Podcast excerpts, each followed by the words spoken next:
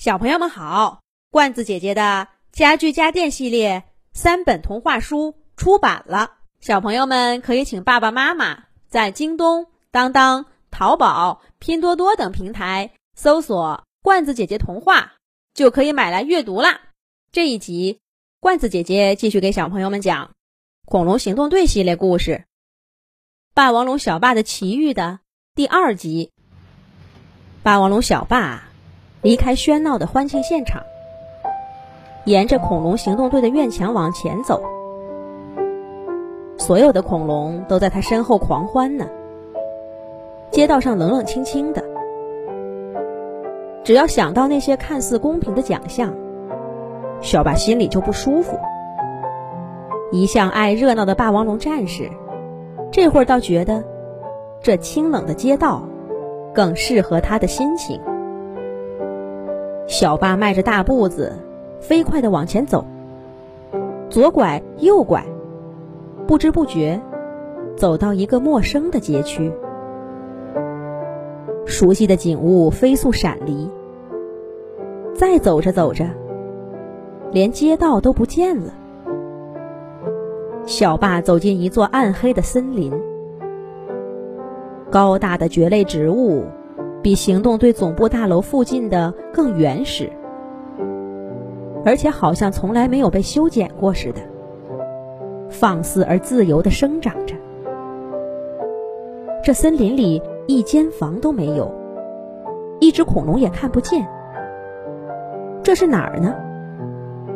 好像从没来过。可是小霸只低头想着心事，根本就没有注意到这些。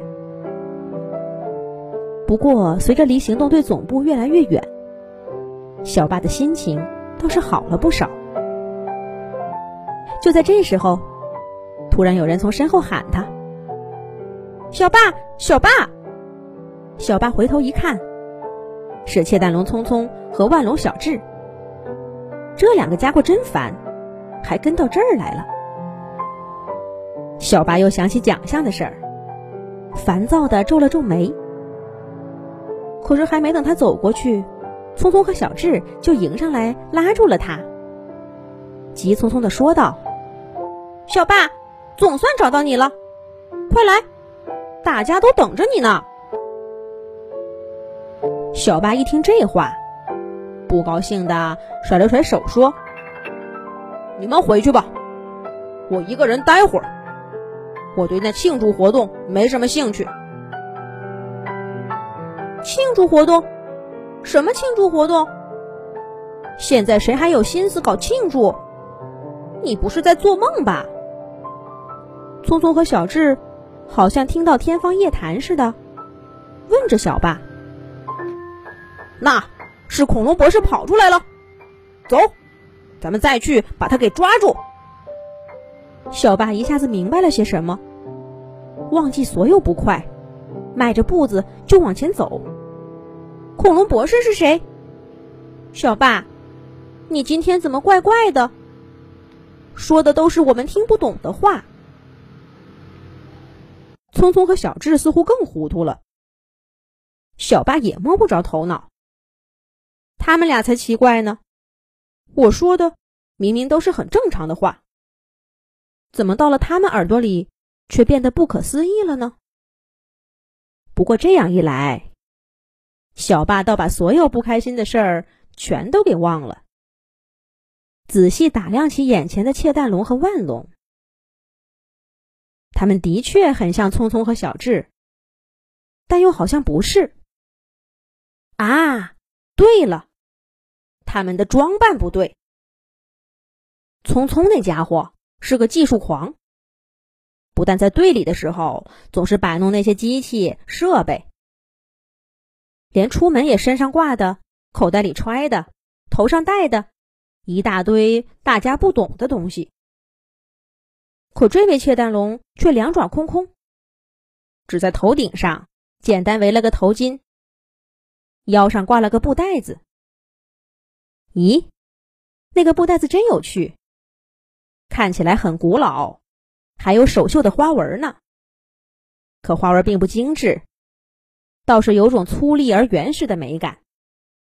小霸从来都没见过。那只万龙更有趣，它头顶上戴着一个盾牌式的面具，刚刚应该是因为要跟小霸说话，才掀开到头顶去。平时戴在脸上，那么大的个子，一定十分威风。这两个家伙挺有趣的呀。可这两个家伙，哦，我明白了，你们不是聪聪和小智，那你们是谁？小霸脱口而出。而直到此刻，他才发现自己周围的世界是如此的陌生。头顶的天空好像蒙了一层永远散不去的阴云，呈现出暗沉的铅灰色。蕨类植物丛林一望无尽，却到处是烧焦的木头。稍有的几棵还带着绿叶子的树也显得蔫巴巴的，好像随时会倒下。而视线尽头一丛火光，好像随时会烧过来。这是哪儿？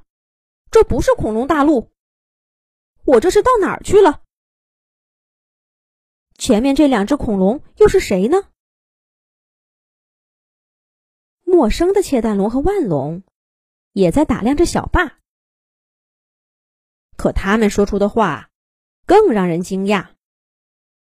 我是聪聪，我是小智，可你不是小霸，你是谁呢？这下子，小霸彻底糊涂了。这是怎么回事呢？咱们下一集再讲。